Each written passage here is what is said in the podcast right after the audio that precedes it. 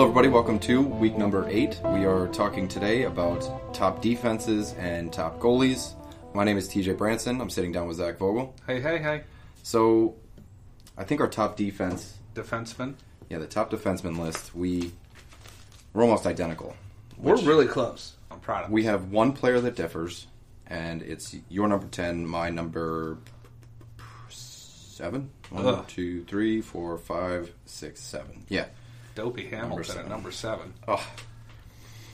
He was a good fantasy defenseman, I think. Then we are going to get into... Top 10 goalies. Then we're going to get into your top 10 fantasy goalies. Okay, so our number 10 defenseman... Well, Zach's number 10 defenseman. I'll start, because that's where one of the ones we actually differ on. Right. I got Duncan Keith at number 10. Perfect. In 80 games, he scored 53 points. With only doing it with having 6 goals. And 47 assists because, well, he's got Kane and Taze and... Panarin. Well, he's not going to have Panarin this year, We'll see how that all goes. I think he'll fare pretty well. But, I mean, I'll tell you what. He's pretty decent in the peripherals. He's going to help you a little bit out on power play points. 2 of those goals out of the 6 that he had were on the power play. And you know he's going to be on that first power play unit. Exactly. So. 13 assists on there. He ended up plus 22 for the year. But as far as the other peripherals go, pretty decent as well. 25 and a half minutes time on ice. 183 shots for a defenseman on a team with so much offensive power. Yeah. Like the Blackhawks, 183 shots, super decent. 107 blocks, super decent again. Now, the only thing he's not going to help you out on too much is PIMS, where he only had 16 last year and 24 hits. He's going to really help you out with some peripherals and not help you out with others, but that's exactly why I have him as the number 10, because he's going to help you with points, time on ice, shots, plus minus, all these things. He's doing well, and he's definitely worth having as top 10 defense as far as I'm concerned. So, I mean, what do you think about Duncan Keith? I mean, I know you left him off your list, but I mean, do you at least have him in your honorable mentions, or he came very close. I think what I'm going to do versus what other people are going to do in the draft is going to be so much different. I think I wouldn't take Duncan Keith till like round 8, and I think by round 5 somebody's going to bite. So I'm thinking by the time I even think about Duncan Keith, he's already going to be on somebody's team. So I got no problem. But that's the whole thing. If in round 8, I think you're still looking at top ten defensemen, especially because in most leagues, people are going to be shoring up their offense first. Yeah, getting those studs right away. Yeah, I think as soon as like top 3 D-men are out, As far as I'm concerned, the top 3 defensemen in this league, they're keepers. Yeah. But in a redraft league, I think they're going to be gone in the first 2-3 rounds. And then Agreed. After that, everybody's going to be like, maybe in round 4 I'll get a Roman Josi, or round 3 I'll get a Dustin Byfuglien or something like that. And then as soon as you get that one stud D-man, everybody's just putting the Nick Lettys and the Ryan McDonoughs and stuff like that. Yeah, I don't want Nick Letty as my second best. No. All right, so my number 10 is P.K. Subban. He played 66 games last year, had a little trouble staying healthy, 10 goals, 30 assists for 40 points all day. He was a -8 down in Nashville and 44 PIMs, which is, it's not low, but it's certainly not high by any means. On the power play, he had 16 points, 3 goals, 13 assists, and was shooting a little low, especially for his career. There was only one year where he shot lower, and that was in 2012, 2013, where he had 126 shots. Last year, he had 142. I mean, I kind of attribute that a little bit to there's so much work getting done on the blue line down in Nashville. Yeah. So Roman Josi's also taking a lot of shots. Ryan Ellis is also taking a lot of shots. And when he was in Montreal, he was the guy on the blue line. I mean, Andrei Markov would help here and there, but that's why you see in 2013-14 he was taking 204 shots. In 2014-15 he was taking 170. So they're splitting the load a little bit more. Well, not a little bit more, a lot more in Nashville than he had to deal with in Montreal. So at least he's got a little bit of help, which is a good thing and a bad thing. He's not the stud on a team. He's just one of the studs, which I can definitely get behind. Was playing 24-24, minutes on ice down in Nashville. Decent. Had 100, over 100 blocks, 104, and 78 hits. So I like those stats a lot. These are, you know, additional reasons to draft him. So, I mean, we would like to see P.K. Subban get back to his healthy self. He played, for 2 years, he played every single game. And then 2012-13, I think, was the lockout year where he played all 42. So for 4 years, from 2011 until 2015, he was playing all but maybe one game. And all of a sudden, he's now this 66 and 68 game player. Who knows? Maybe next year he will play a full season and we can see him, you know, get back to a 50, 60 point player, which I would like a lot. Those are the reasons P.K. Subban is my number 10. Our number 9 and our number 8 are flip-flopped. So, fair enough. So what, you have Werenski at 8 then? I do. And Shea Weber at number 9. Well, here, since I know Werenski is your boy, yes, you can talk about Werenski. Okay. So Zach Werenski, he was one of my waiver wire steals last year. And it was a damn good steal. Fuck right. I'll give you that one. You held him. You snatched him up and you held on to him, which was a smart idea. And then he got his orbital bone broken. Orbital? Thanks to Alex Ovechkin, wasn't it? Fucking boarded the guy and nobody said anything about it. No. That's not how it happened. Remember, was it when he took the shot in the face? Remember it was going to be a shot on goal, and he put his stick out, and it just traveled right up his stick under his helmet. See, I'm remembering when Ovechkin boarded Werenski, and it must have been a shoulder injury. And I know Werenski was out for a little bit. The eye was definitely from blocking a shot, and he blocked a shot with his face. My man. And I remember that Instagram post or that Twitter post picture that he put up. They turned that into a t-shirt. Did you see that? And he was all fucked up. Just his whole face as a t-shirt. He was all fucked up, dude.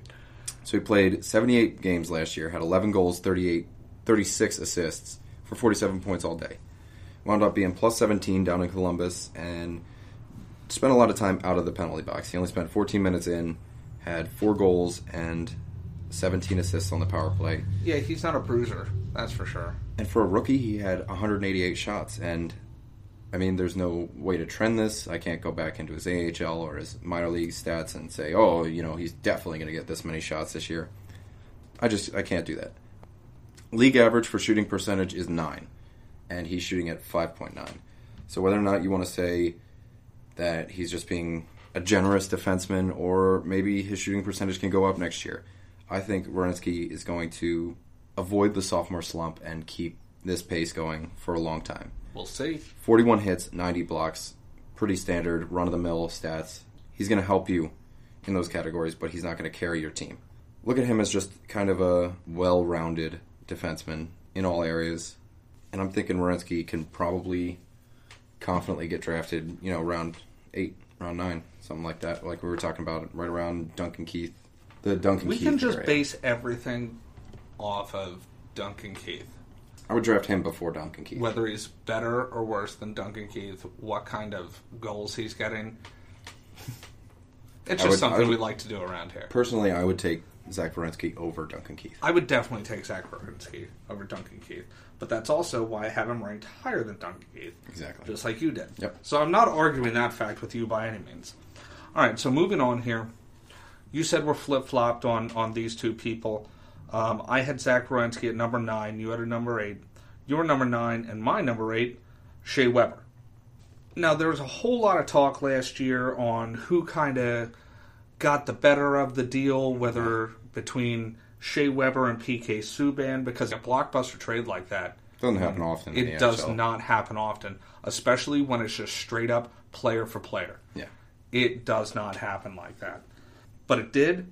I mean, I honestly think that Nashville got the better of the deal because they brought in a player that plays their sort of game, and it obviously worked out for them. They went to the finals. We'll see if this year can push them over the edge. As far as Shea Weber goes, I think it was good for him that he goes to Montreal, where they play a game that's much more suited to his style of play. So I think it worked out for both teams. I think it worked out for both players. Now we're going to see in the next year or two on where they go from here. But as I see it now, Nashville still got the better of the deal. Subban's a little bit younger than Shea is, so they're definitely going to have a few more years out of him. But also, when his contract's up, does he end up staying at Nashville? I think he will. Yeah. But we'll see. So as far as Shea Weber's stats go, he played 78 games last year, which is more than PK.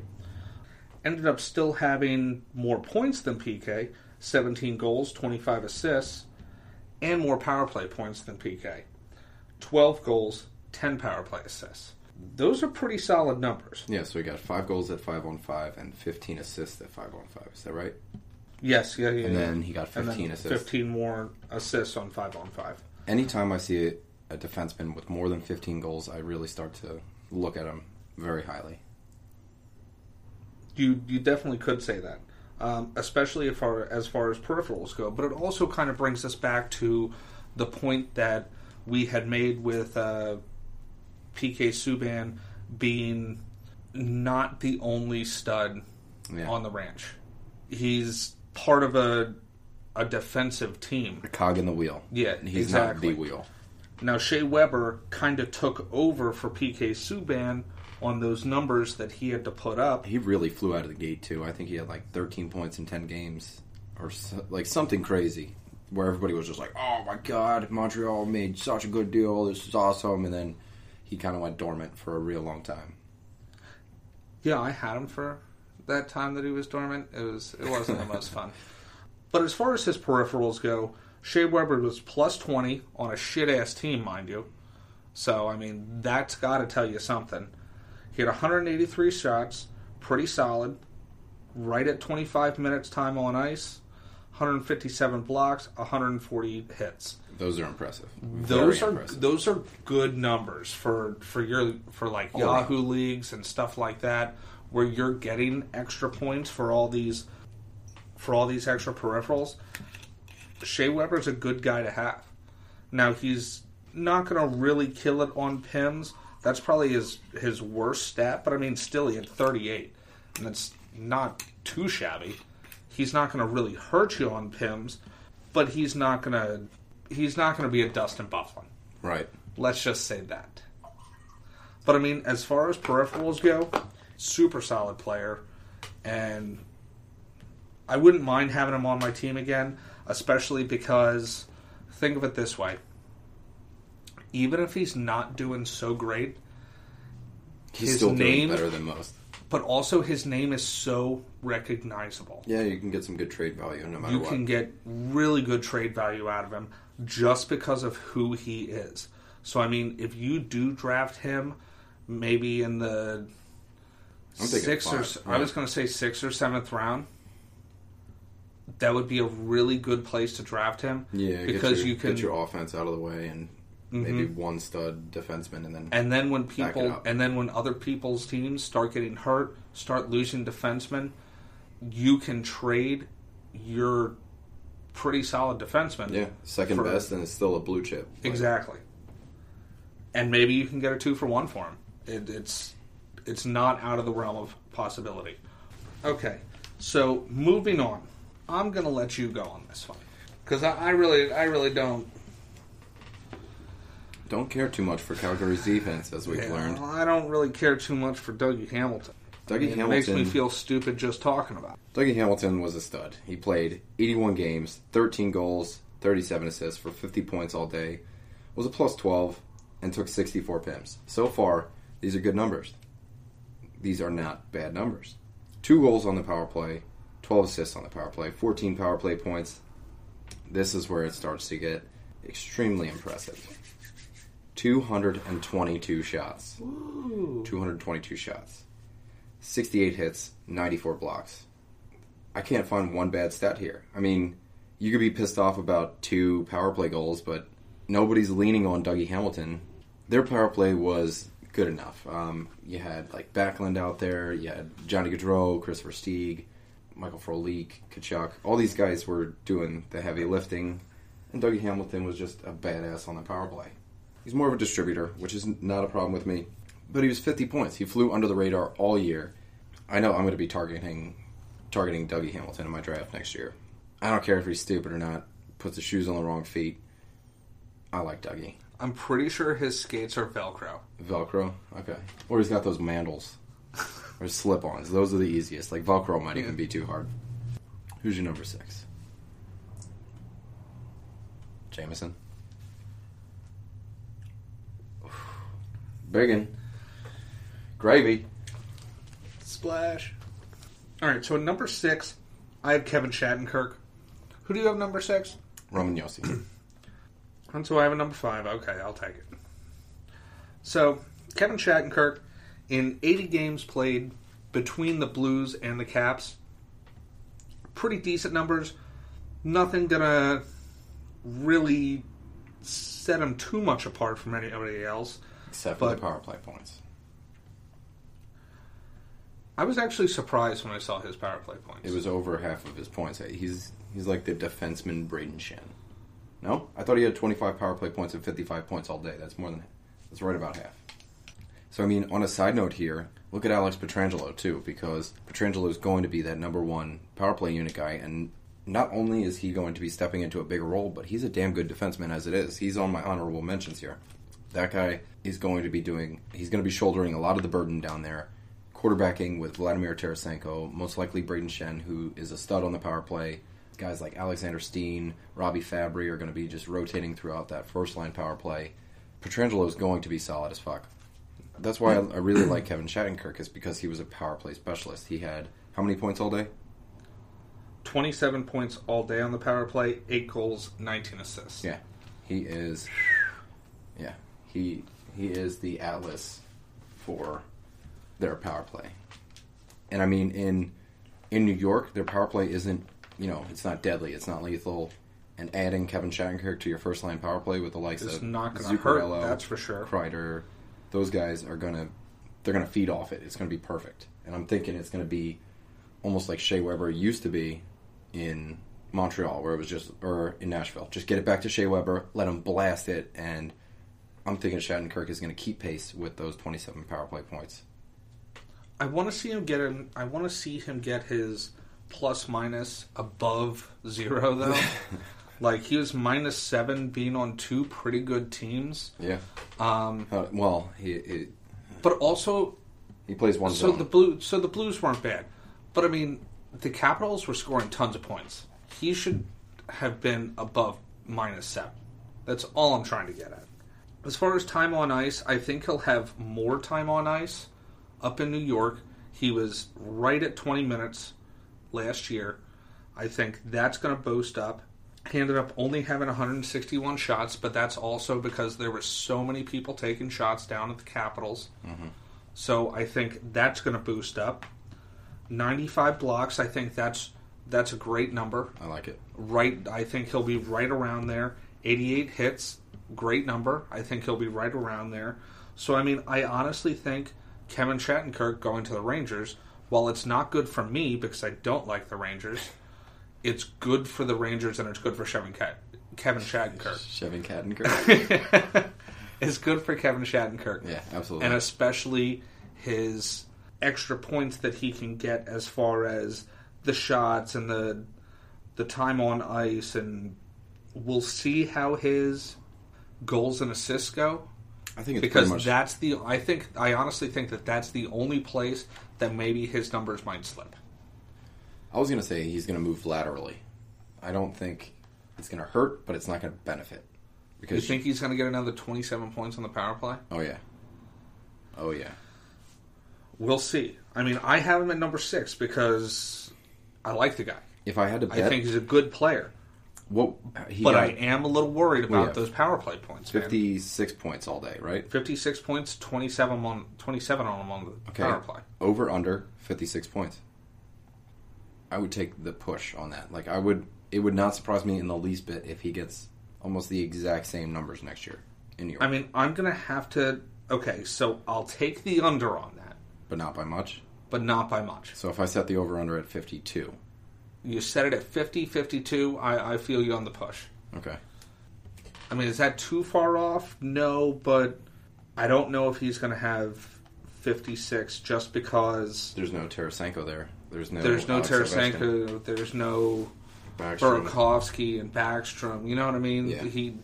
There's Grabner. You know what I mean? Jimmy VC. Like, these are the the names that you're going to throw out in front of Kevin Shattenkirk. Yeah. It'll be like Kreider, Zuccarello, those guys that... I mean, they're good, but they're not to the same caliber. Everybody can agree on that. So for my number... What are we on? 6? My number 6 is Roman Josi. My number 5. Yeah, we just keep on doing this. We're doing pretty good with these defensemen. I mean, we're right there with each one of them. Josi had 49 points in 72 games, 12 goals, 37 assists. He was a +7 and had 18 penalty minutes. Meh. I almost don't care about penalty minutes because you can pick up somebody else to do that. You can pick up some bruiser just for the day. Yeah. Mark Borowecki or how the fuck do you say Borowecki? I think. That one guy in Ottawa. You can pick up that one guy. Mark Methot? He's not there no more. Oh. That one guy in Vegas. He not there no more. Oh. That one guy without an extra finger. Okay. That's not there no more. All right, there. We're good? All right. He had 7 goals on the power play and 11 assists. That's beyond expectations. Had 217 shots, which I like to see. At a 5.5 shooting percentage, which... is one of his career lows. He usually shoots about a 7%, so, you know, maybe you'll see 2% more goals next year if he stays that pace in shots. I just like him because, I mean, I've watched a ton of those games, and he's stepping up on that offense. Yeah. Oh, yeah. Like, he loves doing it. Oh, yeah. He'll be up at the goddamn goal mouth trying to poke pucks in. Oh, yeah. Like, it's crazy. Cleaning up all those dirty areas. And he joins the rush, too. Over 25 minutes on ice, had 119 blocks and 54 hits. I like those numbers. So, solid. I mean, the closer we get to number 1, the better these numbers are going to get all around. And Roman Josi's no different. I like him for his offense, for his periffs. He is a good defenseman for fantasy. Might not have the Corsi or the Fenwick or the PDO or whatever you guys like to look at. He might not be the best defenseman for the NHL, but... fantasy, he's a stud. 100%. But we said it before, and I'll say it again. Who cares? If Roman Josi is my second best defenseman, I'm fine with that. You got lucky. If he's my third best defenseman, I am super fucking happy, and I'm ready to hoist my own cup at the end of the year. Number 5. Right? That's who I have at number 5. Josi? Roman Josi. I have Shattenkirk at number 5, so... Okay, so we can just go right to number 4. Okay, which we agree on. Our 4-3-2-1 is we all identical. Agree. Woo! Okay. Hey, give us a second. JMO.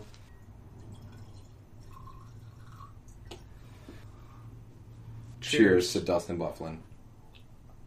Woof. Okay, so Dustin Byfuglien. Boom, boom, buff. BFG. We have number 4. He is a peripheral fucking monster. He doesn't shy away from offense either. No. I mean, he didn't kill it on points, but pretty damn good he did. In 80 games, 13 goals, 39 assists, for a total of 52 points. As far as power play points, he was all right. So he had 1 goal, 13 power play assists. That's like his worst stat altogether. It's +10. I at least want to see people being +10 that are in my top 5. 27.5 minutes time on ice. 241 shots. That's a lot of friggin' shots. 124 blocks. 183 hits. Can't be that. Dustin Byfuglien is going to be one of those guys who is every fucking day getting you these extra points that you need to win your week. Did you see that gif of Dustin Byfuglien taking out 3 guys at once? Yeah. He's a monster.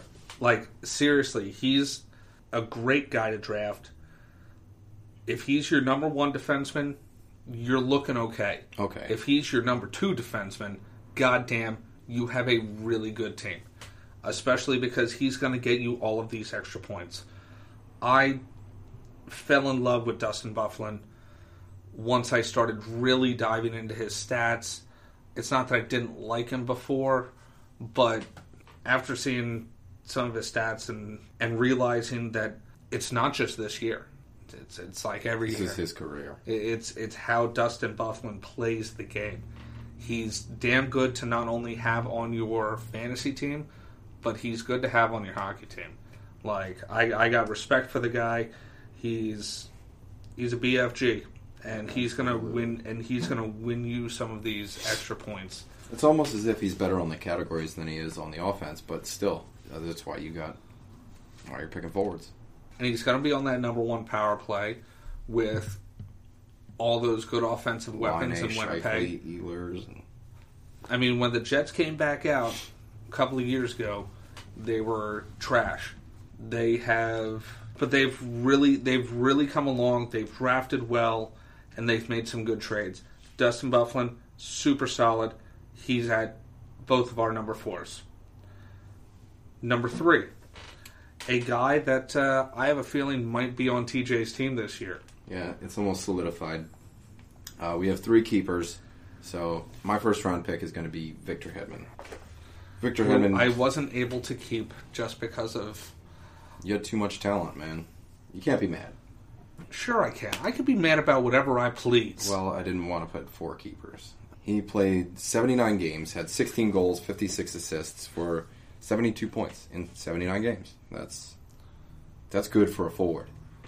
He was +3, 47 PIMs, played 24 minutes and 30 seconds on ice averagely, which I'm going to start saying that word more often. Are we making our own word? Averagely? Yeah, averagely. This is going to happen. On the power play, he had 4 goals and 29 assists, so you know he's really quarterbacking that power play, and he's going to get Steven Stamkos next year instead of... I guess it's going to push Palat off the power play, or maybe...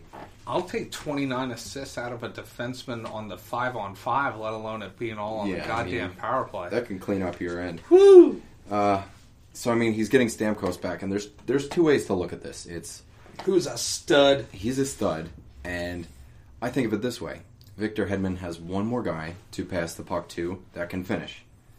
And I know the other side of the coin is... That's one more guy that can pass it to somebody else, like Kucherov or Johnson or whomever they got on the first line power play over there. But still, but how many goals do you think you're going to hear of Hedman, pass to Kucherov, pass to Stamkos, goal? Hedman, pass to Stamkos, pass to Kucherov, goal. Especially on that power play. How many secondary assists do you think that this guy is going to get? Just from having all these people on in front of him, not alone having Andres Palat back, not alone having Braden Point breaking out this year after a super solid year last year and really coming into his own this year. Sleeper. What? Dude, watch out for Tampa Bay. Yeah. Yeah, I got Tampa Bay going at least to the conference final. Just hitting me that I'm going to have Victor Hedman and Kucherov on my team. I didn't even think of that. How'd you get Kucherov? I traded Patrick Kane for Kucherov to Richie. Oh, what the fuck? I told you this the other day. That's right, you did tell me that. Yeah. It's just hitting me now because you just said it. I didn't even think of Victor Hedman. I just wanted Kucherov. I think Kucherov got upside for 40 goals this year. I'm still taking Karlsson. I know you are. And you're going to have John J. going blah, blah, Pajot. I probably am going to draft JVP. And probably am. Karlsson and JGP are not going to play on the same line ever, so I'm not, I'm not worried about those 1-2 punches. So I'm going to need Kyle Turris, I guess? Yeah, I mean, Mark Stone, Mike Hoffman, I got them on my list. I don't even want none of them. I want Mike Hoffman. I want Hedman again. Draft him. I'll take Karlsson. I know you will. Take him. Hey, that's all you. So, we've been talking a lot about Karlsson right now, and he is our unanimous number 2. The only reason he is number 2 is because, well, we all know who number 1's going to be. It's the guy doing fucking 320 shots a year. Fucking ridiculous, dude. How many block shots did Erik Karlsson get? Okay, so Erik Karlsson, in 77 games, had 71 points. Very good. Very good numbers. 17 goals, 54 assists. On the power play, he had 4 goals, 23 assists. I thought that he should have won the Norris. I really thought that he should have won the Norris, but he didn't. It is what it is. It's in the past. 218 shots. That's great. Like it. I'll take it. It's less than Dougie Hamilton. He was plus 10, 28 PIMs. I'll take it. Also, I don't want... I'd rather have Karlsson on the ice than in the penalty box. I don't want him for PIMs. I want him to be out on the ice as much as possible. On top of the fact that he is out on the ice for almost 27 minutes a game. It's got to be. As far as block shots, over 200. I kind of don't want him blocking 200 shots, but I mean, he's going to really help you out on that category. I just... Especially if I'm Ottawa. He is a fucking monster. And that's why Brent Burns only had 142. That's the biggest reason I think Karlsson should have got the Norris. He was only behind, 5 points and had over 60 more block shots. Well, yeah. 59, okay? And played 5 less games. Fuck. I mean, in 5 more games, he could have tied him for points. I think that's why I was saying... I really didn't think that they were going to give Brent Burns the Norris. Not that I want to bring up the past or anything, but Jesus Christ, come on. How could you not give it to Karlsson? He had a better year. I mean, if we're doing just straight up the defenseman that scores the most points, then I thought the Norris was supposed to be the best goddamn defenseman, not the best offensive defenseman. But it is what it is. Okay, moving on. Erik Karlsson, great player. I'm drafting him with the first pick this year. It's going to happen. I know you're going to end up with my guy, Victor Hedman, and you're going to be getting some Hedman. But all right. I'm going to miss him. I'm not going to lie. I think... I'm going to miss him. I'm going to send him, sex messages. And I'm going to say, this is what you could have had. Remember this. And yeah, it's going to... But okay, I'm going to move on because I'm going to have Erik Karlsson 71 fucking points. It's going to be okay. I'll survive. So Brent Burns. We don't get to be as excited about Brent Burns as everybody else in the world, I guess, because he's already a keeper in our league. And well, of course he is. He should be, exactly. Of course he's a keeper. He has 76 points. My worst keeper, and that's a little bit of an oxymoron, is Leon Draisaitl, who had 77 points. That's one more than Brent Burns. And Brent Burns had 320 shots, which is double Leon Draisaitl shots. That's ridiculous. So, ridiculous. Brent Burns is worthy of a keeper. He's worthy of a first-round draft pick if you're doing a redraft league. He played all 82 games, and that is a trend. He has not missed a game in years. He had 29 goals, led all defensemen in goals. 47 assists for 76 points all day. Was a plus 19, had 40 PIMs, played just about 25 minutes a game, 24-52, had 142 blocks and 69 hits.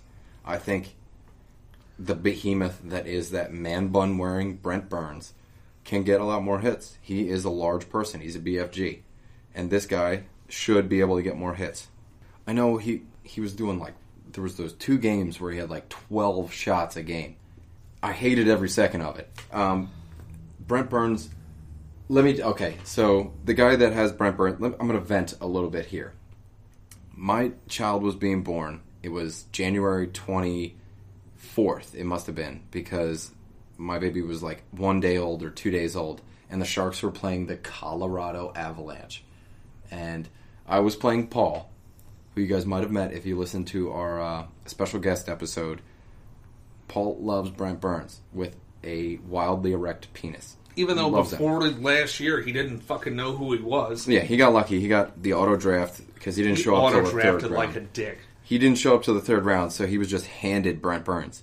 And all of a sudden, he loves this guy, and he's talking shit all the time because Brent Burns is carrying his team. I think he also had Patrick Marleau. He had Logan Couture. when the Sharks, he picked up every single Sharks player, every Shark, for that one night, just one because night. They were playing Colorado. They were playing Colorado, and because that's what he would do. It was whoever was playing Colorado, I'm going to pick up that entire team. Which, by no means do I have any problem with. Like I can't condone that strategy at all. It's a good strategy, but that was the same night that Patrick Marleau scored 4 fucking goals. It was the same night that Brent Burns had. I think he assisted 5 on 2 of them, and Logan Couture maybe saw 1 or 2 points. I can't remember it, but turning off the TV, being like, fuck this hockey game, like, just being pissed off. And I just had a baby, and fucking, like, I should be happy as shit. And my wife's already asleep, and the baby's like, I think I fell asleep with him on the cot there, and all I could think about is how fucking much I hated the Sharks, and I hated Brent Burns. And so, rant over. Hashtag fuck Brent Burns. But... So your son's name isn't Brent Burns Branson? No. The Triple B? No. It's Desmond. Is at the pool right now with my wife. Brent Burns is our number one defenseman, and that caps off. I think the defense was a good list. Defense was a good list. I feel like we should have some theme music, kind of like an outro to this, and just. So we're gonna move on to goalies. I don't wanna win. The people that didn't make the list for top defensemen but were very close are Torrey Krug, who was just a master of the power play. He was a wicked just playmaker. He had like a fuck ton of assists last year. He finished in our ESPN league. He finished like 7th in defenseman points. Rasmus Ristolainen, he played number one defenseman on the number one power play in the league. Was playing alongside Jack Eichel, and Jack Eichel, we like to think that he's going to have a healthy season next year. Risto has the shittiest, one of the shittiest analytics profiles that any defenseman could have. His zone entry sucks. He's not a good defenseman in a NHL. In general? In general. In an NHL point of view, he's not the best. He's not even close, but in fantasy, Rasmus Ristolainen was one of the best defensemen to have. Threw a bitch ton of shots. He threw like I don't know. He was good. Let's leave it at that. Like I had said before, Alex Pietrangelo is going to have a big role for an entire season. Is going to be mastering that power play over in St. Louis, and I really like the way he looks. So we left Chris Letang off of our list for defense because he played, 41 games last year? He played less or right about half the season, so... When he is playing, he's an elite defenseman, but I can't even remember the last time Chris Letang played a full season. For these reasons, he 2013 something did not. Like that. He did not make our list and will not make our list. He's probably going to start the season, but I mean, you're going to make it 15 games in, and all of a sudden, he's going to get, the flu, or he's going to get an itchy eyeball. He's going to get a stuffy nose. I mean, he played 71 in 2015. Is that his max? Like, when was the last time he played a full season? 82 in 2010. 2010 was the last time this guy played a full season. And 71 in 2015. So he played 71 games. Chris Letang is nothing but a gamble. Somebody in your league is going to draft Chris Letang, and I implore you, do not let it be you. Wait for him to get hurt, and then hopefully the guy that had him drops him, and you can pick him up and ride him for, those 8 games while he's healthy. Chris Letang just couldn't make our list here. And I really want to say thanks to everybody that we did research with. We used Hockey Reference, we used ESPN, and just Dauber in general, Left Wing Lock, and Gut Checks on Instagram at GutCheckFH on Instagram. He has a blog. His opinions are pretty much spot on, and we really like his input, and his lists were a big help for me and for Zach. We definitely took those into account when we were building our lists here. So now that we've trucked our way through the defensemen, we're going to move on to goalies, which we differ on a little bit, but I think both of our top tens you guys can pretty much agree on, and since we have a few that are different, you can call it a top 15, whatever you want to do. Now, our goalie lists... as we said, they differ a little bit. They differ a little bit, but we have like... I know I have Martin Jones on mine, and you don't have Martin Jones on yours, so already we have 11 goalies to go over. You have Henrik Lundqvist on yours, I do not, so that's 12 goalies that now we have to go over. Fleury. You have Fleury, which came nowhere close to my list. I like him because he's going to see a lot of shots. He's going to see a lot of shots, and he's still Marc-Andre Fleury, so he's going to be making those saves. If you're getting points for your goalie seeing a lot of shots, believe me, Fleury's going to fucking see a lot of shots. Oh, yeah. And he can still get shutouts. If Braden McNabb is on your top pairing, you're going to see a lot of shots. Just saying. So already, that's 13 goalies that you have to look at. And I think I have Jake Allen, and you do not. So we have 14. Go ahead and start him up. Okay. Jake Allen's your number 10, right? No, Martin Jones is my number 10. Ah. So Martin Jones, he's the starting goalie for San Jose. Fact. He played 65 games last year, and he won 35 of them. He lost 23. 6 went to overtime. His save percentage was .912, and his goals allowed was 2.4. He had 2 shutouts, which is good because some goalies have 0. And I think with playing in San Jose, being the starting goalie over there, you have an offense that will be able to outshoot their opponents. So I really like Martin Jones as maybe your number 1 goalie. If your draft pick is later and... For us, at least, I know as soon as one person picks a goalie, then everybody's like, oh, shit. The floodgates open. The floodgates open. The levee breaks, and everybody's like, oh, fuck, all right, it's time. We're all going to get our goalies. Whether it's round 10 or whatever round it starts off in is everybody just kind of picks up a goalie, their starting goalie, in the same round. So if you're later in the draft, Martin Jones could be an option for you. He might pay off, at least in wins. His saves, he made like 1,700 saves last year. So that's not bad, but a guy like Martin Jones you can count on. I don't have much to say about goalies because they play a smaller role in everybody's fantasy team unless you're playing categories where sometimes 4 out of those 7 categories are all goalies. So goalies mean a lot when it comes to that, and you'll start seeing in our top 3 or top 5 is pretty much the guys that will win you a week in category leagues. Who was your number 10? So number 10, I'm going to put Marc-Andre Fleury there. As I was just saying, I pretty much have Marc-Andre Fleury there because he got traded to the Golden Knights. Now, he's not going to get you a lot of wins. I understand this. He's going to get you the starts. He's going to get you a ton of starts. He's going to get you a ton of shots, all right? On top of the fact that Marc-Andre Fleury can steal a game. He can always steal a game. He's still Marc-Andre Fleury.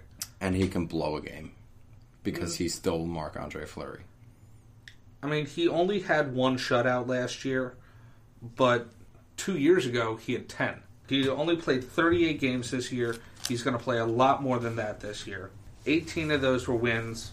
As far as goal against average, he was definitely up from his career average last year. He was at 3.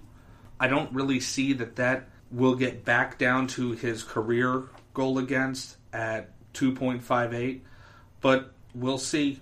I mean, he's still a Hall of Fame goalie. I mean, I have him at number 10 just because of the fact that he's going to see all of those games played. He's going to see all of those shots. I think he'll do okay. Remember, this is a guy with 691 games played under his belt as an NHL goalie with what he do for his career. 375 wins out of that 691, 66 overtimes, 216 losses. It's pretty damn good. He's going to go into the Hall of Fame. I got him at number 10. Like I said, don't stretch for him. You know what I mean? No, he could be a late round steal, definitely. Could be a worthwhile backup goalie. He's not going to be a number 1, but he's definitely going to be a number 2. Now, your number 9, I don't have on my list. And I have Jake Allen. I really like his upside. The offense, again, down in St. Louis is going to carry them. And we saw flashes of Jake Allen last year where he was verging on elite. I really think Jake Allen's going to come into his own next year. He played 61 games last year. He started in 60 of them, had 33 wins and 20 losses, and took 5 to overtime.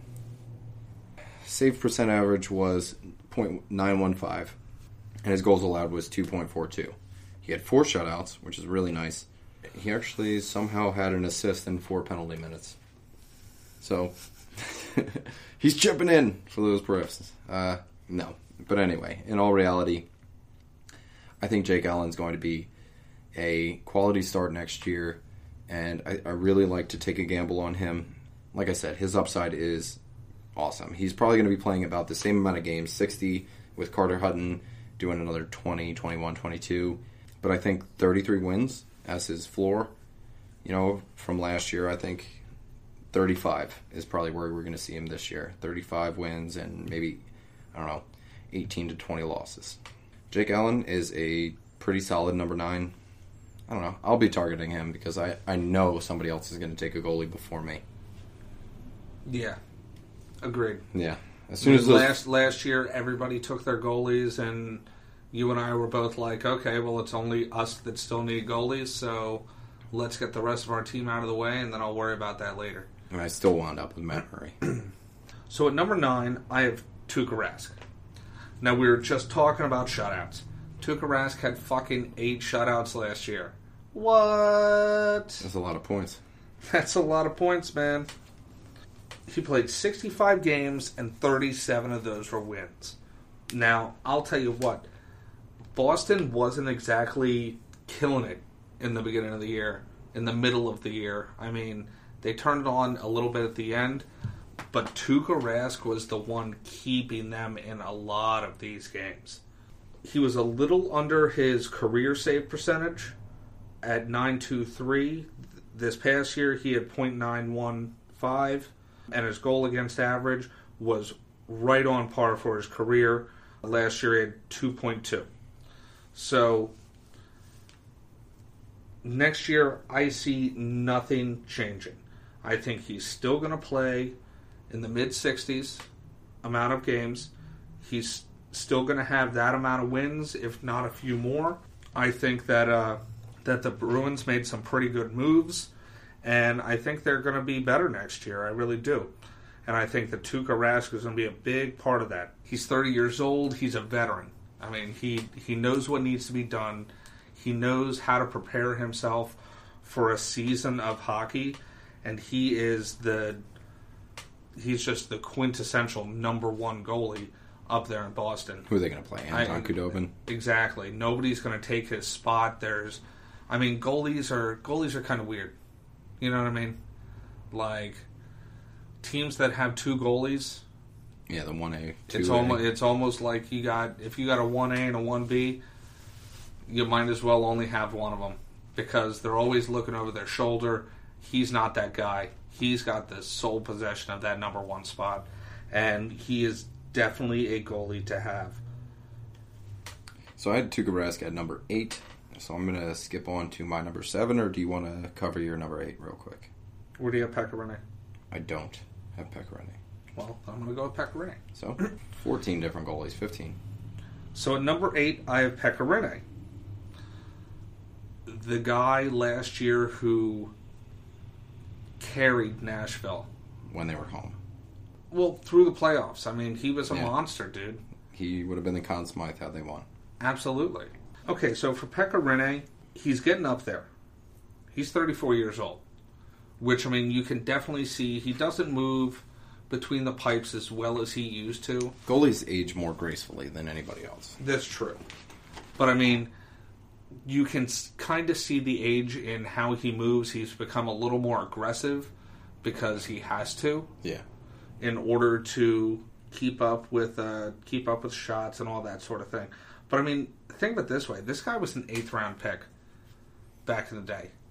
Nashville's good at finding those steals. And this many years later, 11 years later, he is your number 1 goalie who just took you to the finals. Well done. Come on. So, last year, he played 61 games. 31 of those were wins. It's pretty decent. It was right on par last year with his career average of .918 save percentage. Above average with his goal against average, .242 last year. 3 shutouts, come on. I mean, these are solid numbers. You can't say that they're not. And, I mean, Pekka Rinne, I actually had him for a little while last year. He wasn't bad. Okay, so I mean, personally, I'm fine with having Pekka Rinne for my number 8 goalie. I'm big on the guy. He really impressed me last year. Nashville really impressed me last year. I found myself kind of rooting against them in the playoffs, but that was only because you were rooting for them, and we're competitive at heart. I really like to root against the teams that you're rooting for and against the players that you're rooting for. So, I mean, I was kind of stuck in my ways, and I had to do that. But as far as Pekka Rinne goes, solid goalie. I'm going to keep him number 8. So moving on to number 7, I have John Gibson. I have Matt Murray. Matt Murray, okay.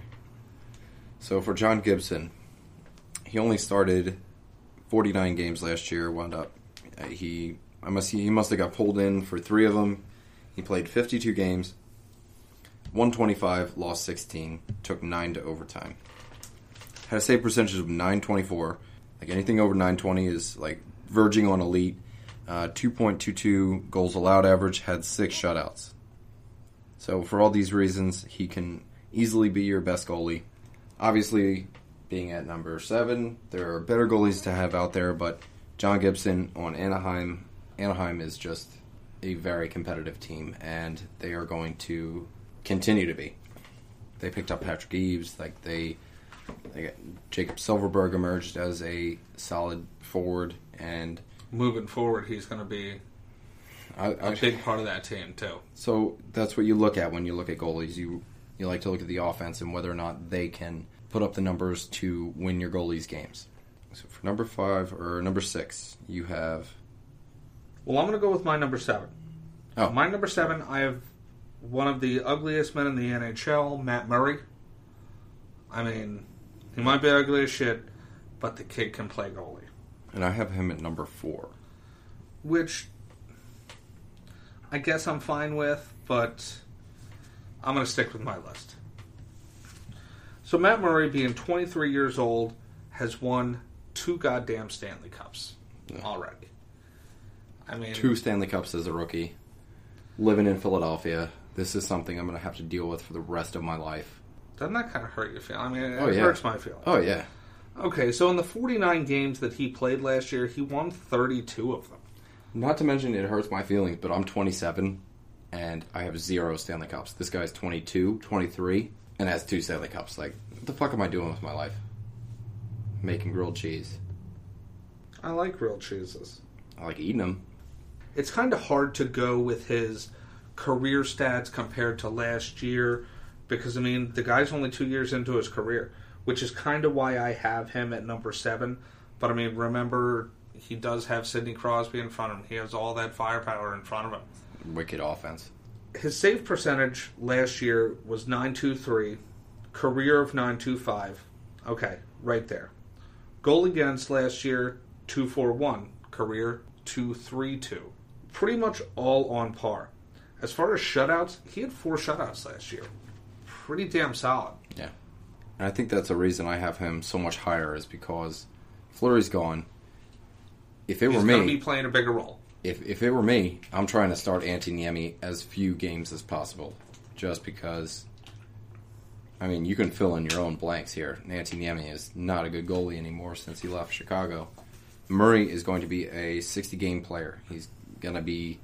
So he got 40 how many starts?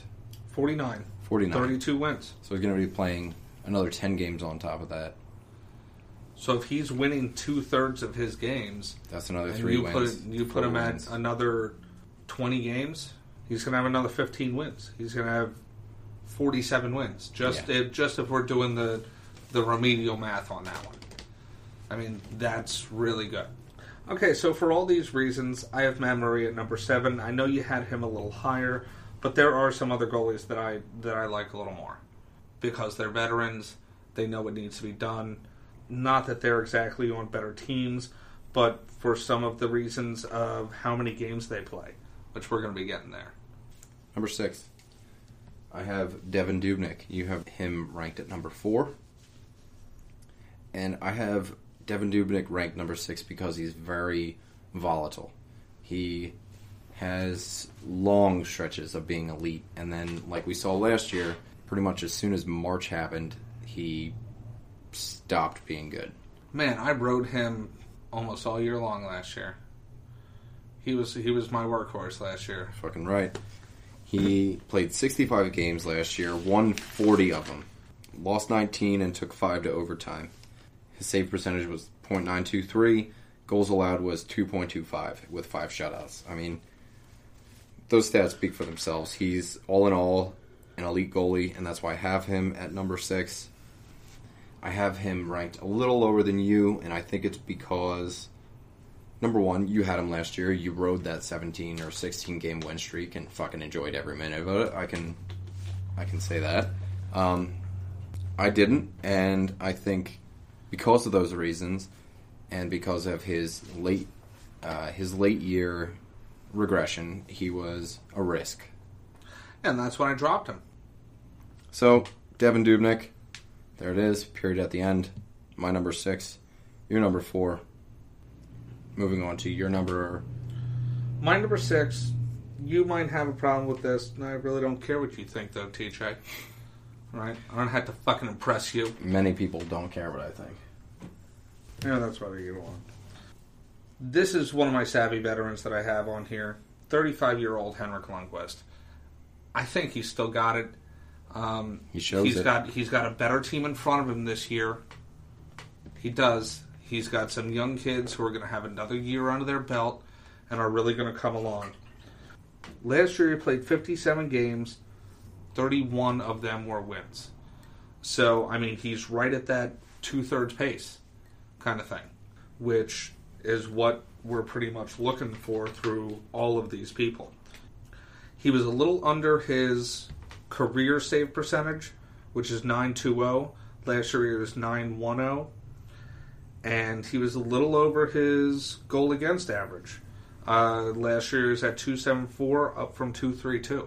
He has had a rough year last year. He did have a rough year last year, that is true. But like I said, I mean, he's got more around him this year. He also doesn't have Antti Raanta looking over his shoulder. He's got Andre Pavlik. With people... I mean, Antti Raanta had a couple of good games last year, and people are saying... To the point where they were like, is he going to take the starting role? Yeah. And this was after he was playing for like 5 games or something like that. It's a little side note, honorable mention. I like Raanta. Don't get me wrong. I like Antti Raanta a lot. I think he's a good goalie. But, I mean, I think talking about him taking Henrik Lundqvist's job after the couple of games that he played last year... was a little premature. I really do feel that way. I am by no means a Rangers fan. I'm not really even a Henrik Lundqvist fan. But I know enough about hockey that I got respect for the guy. Yeah. He put his time in, that's for sure. He did put his time in. So last year he only had 2 shutouts.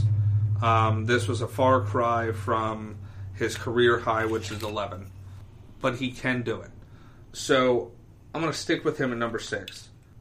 I don't know what it is about him, but just March is not his time of the year. Okay, moving on. Number 5. Who do you got?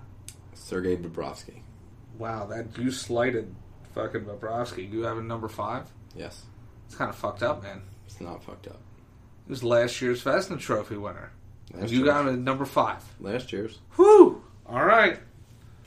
So my top 5 and your top 5 are pretty different, obviously. Yeah, a bit different. You have Dubnyk, and I have Talbot. Oh, you got Talbot. I got Talbot number 5. So you don't have Matt Murray in your top 5, and I do. It's because he is going to be stepping into that starter role. Fair enough. And I have Bob's at my number 5. Poor Bob's. Poor Bob's. Bobrovsky had that solid-as-fuck run last year where I think it was like a 16 or a 17-game win streak. He was great last year. But as we've said before, goalies are so intangible and fickle, so you can never really predict. For all we know, Antti Raanta is going to win the fucking Vezina next year, man. This is like... I mean, you got your... Ooh, can we make a bet on that? Yeah, well, no. But you got your... every year, like Holtby always makes it and Price always makes it and they always get votes, but there's always that one extra guy that kind of, you never know. Bobrovsky played 63 games last year, took home 41 of them. He lost 17, had 5 go to overtime. Save percentage was .931, which is wicked. And then 2.06 goals allowed. So he's letting in 2 goals a game. That's something you can count on. Had 7 shutouts. That's awesome. But I have reasons for everybody that beat him. Matt Murray, we already talked about. He's my number 4. He's going to be starting more games. I think the team in front of Matt Murray is better. Matt Murray is just a more consistent goalie. I have them laid out this way for a reason. I think Bobrovsky and then Murray and then your number 5, Cam Talbot, is my number 3.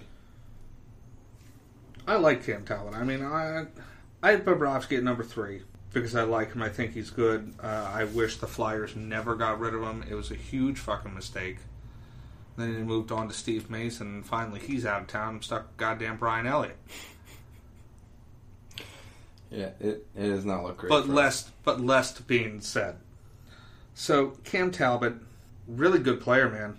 He was a workhorse last year. I got that written down on here. And will be workhorse next year, which is why he's my number 3.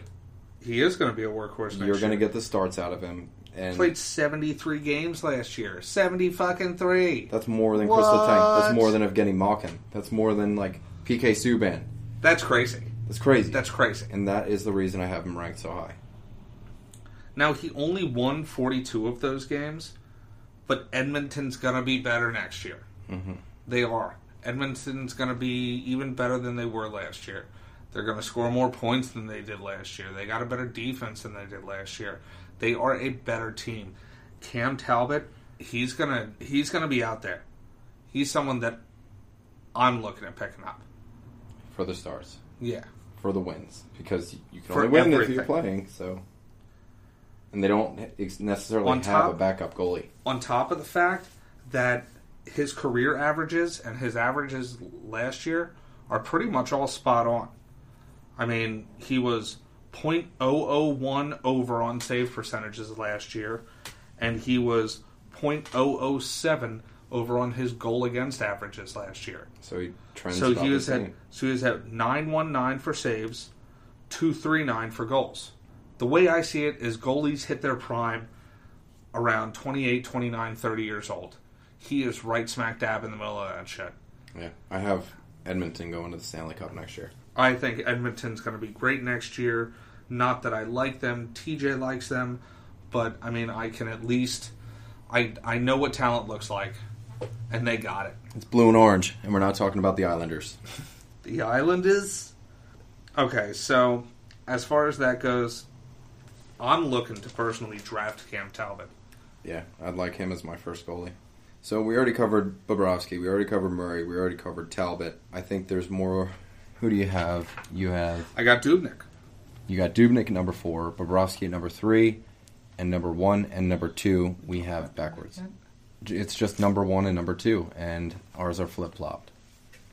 I have Braden Holtby at number 1, and you have Carey Price at number 1. So, which, honestly, I mean, in anybody's list... That should be your number 1, number 2. Exactly. I agree. It's just a matter of opinion, and... Both the Capitals and Montreal, both of their teams got worse this year. Fact. Montreal's defense got substantially worse than Washington's defense, but still, they both got worse. But Braden Holtby is always going to be Braden Holtby. Holtby still has the better supporting cast in front of him. Yes. I'll give you that. Because if that's why you have him at number 1, I'll give that to you. And based on wins and wins alone. Why don't you take your number 1 and I'll take my number 1? Fair enough. So at number 1, I got Carey Price. I mean, he's been the best goalie in the league for how many years? I can't help but put him there.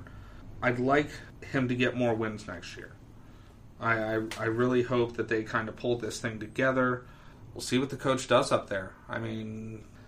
Claude Julien came in late. I'll say this. I know Michel Therrien and Carey Price did not get along. No. They did not get along. I don't know if that has anything to do with how Carey Price was playing in the beginning of the year, but he did not like Michel Therrien. Supposedly, he has a lot better rapport with Claude Julien, so we'll see how this year goes. Last year, he played 62 games, only won 37 of them. Those aren't Carey Price-like numbers. They just aren't. I mean, it just didn't... Honestly, it didn't seem right. Years prior, he was right at that two-thirds mark where he was winning two-thirds of his games. Last year, he just wasn't. I mean, I can't bet against Carey Price. It's not going to happen. He's, in my mind, the best goalie. His save percentage and his goals against average weren't bad as far as his career. Honestly, it's the team around him, just like we were talking about. So his save percentage, 9.23 last year, 9.20 for his career. Goal against average, 2.23, which is under his career of 2.4. So he's playing better than... So it's not that he's playing bad. Better than average. That's the whole thing. He's not playing any worse than he ever has, but the team around him just isn't doing it. Yeah. I mean, the defense up there isn't doing it. Shea Weber can't do it all himself. Oh. He can't get all the goals and block all the shots. So, I mean, they really need to build that team up around him. And, I mean, we'll go from there. But, I mean, this is a guy that's a former first-round pick.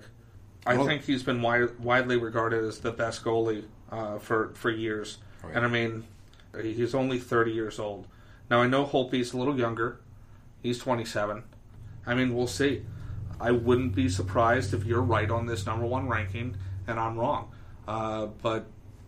only time will tell. The reason I have Braden Holtby at number one is because for the past 2 years, the Capitals have been the President's Trophy winner. And if you're winning the most games, you have the most points, the goalie is going to 100% benefit from that. He won 42 out of 63 games last year. He only lost 13 games, had 9 shutouts, 6 went to overtime.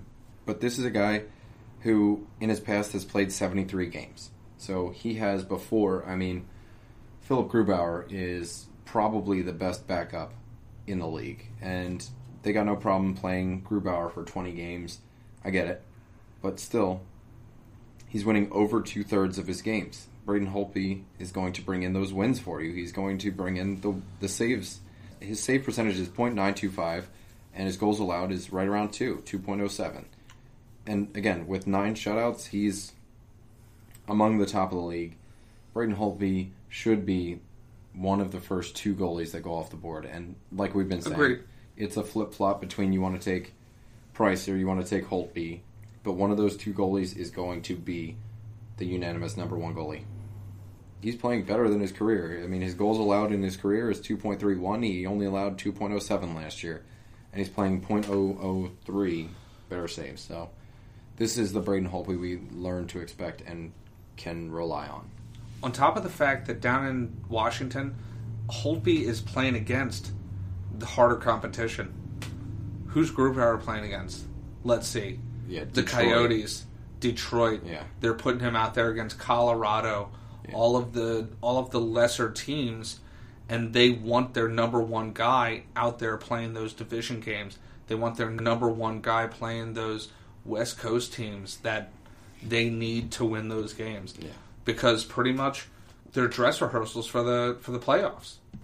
You know what I mean? Which hasn't worked out in the past, but...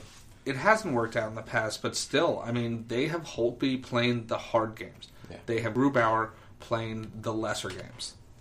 And that's how it's going to happen this year, too. So, I mean, that wraps up the goalies and the defensemen. I really hope that you guys out there tell us your thoughts. Tell us if you would do anything different. You can tell me that I'm full of shit for having Henrik Lundqvist on there. Hey, I'll listen. We'd love to hear some comments. We want to know what you guys think. Hell, you can even put your top 10s out there. Let us know. So, guys, there it is. That's top 10 defensemen, top 10 goalies. I mean, it's hard to argue with. I mean, these are the best goalies and these are the best defensemen, so it's not really going to surprise you too much, but it's still useful to know. I mean, the first guys you're going to target in your drafts. Next week, we're going to try and have a bunch of guys over here, and we're going to try and do a mock draft. We're going to have, at the very least, 8 teams doing a mock draft. We might throw a couple, just auto picks in there, so it kind of bulks it up and maybe moves thing along. Yeah, it's just it's a 10-team league, and you might want to see what a mock draft looks like, and we're going to explain our reasonings. We didn't get to it this week, but we want to know next week, as a mock draft is happening, what we consider as a steal, what we consider as drafting too high, drafting too soon, this, that, and whatever. We're going to do a full mock draft. It's going to be an exciting episode. Desi's going to be here. He's going to be, we're going to try and fit 7 or 8 guys in this small room, and we're all going to be drinking and talking shit and passing around the little baby. Thanks for listening. If you guys want to reach us, we are on Twitter at FHF Hockey. We're on Instagram at FHF Hockey. Our Facebook is still really not used too much. Feel free to email us at 5holefantasyhockey@gmail.com. We love to get these reviews. We love to get feedback from you guys. We really appreciate it. If you guys could rate, review, subscribe, do all that stuff, tell your friends. We love to hear from you. Whether you agree, you disagree, it's still fun to have a community, to have these discussions. This is us at 5-Hole Fantasy Hockey. We thank you for listening. We'd love to hear from you on Twitter, on Instagram. Let us know what you think. Yeah, let us know what you think. I'll be on Reddit just promoting this episode. That's it from us, guys. Love you. Love you. Bye.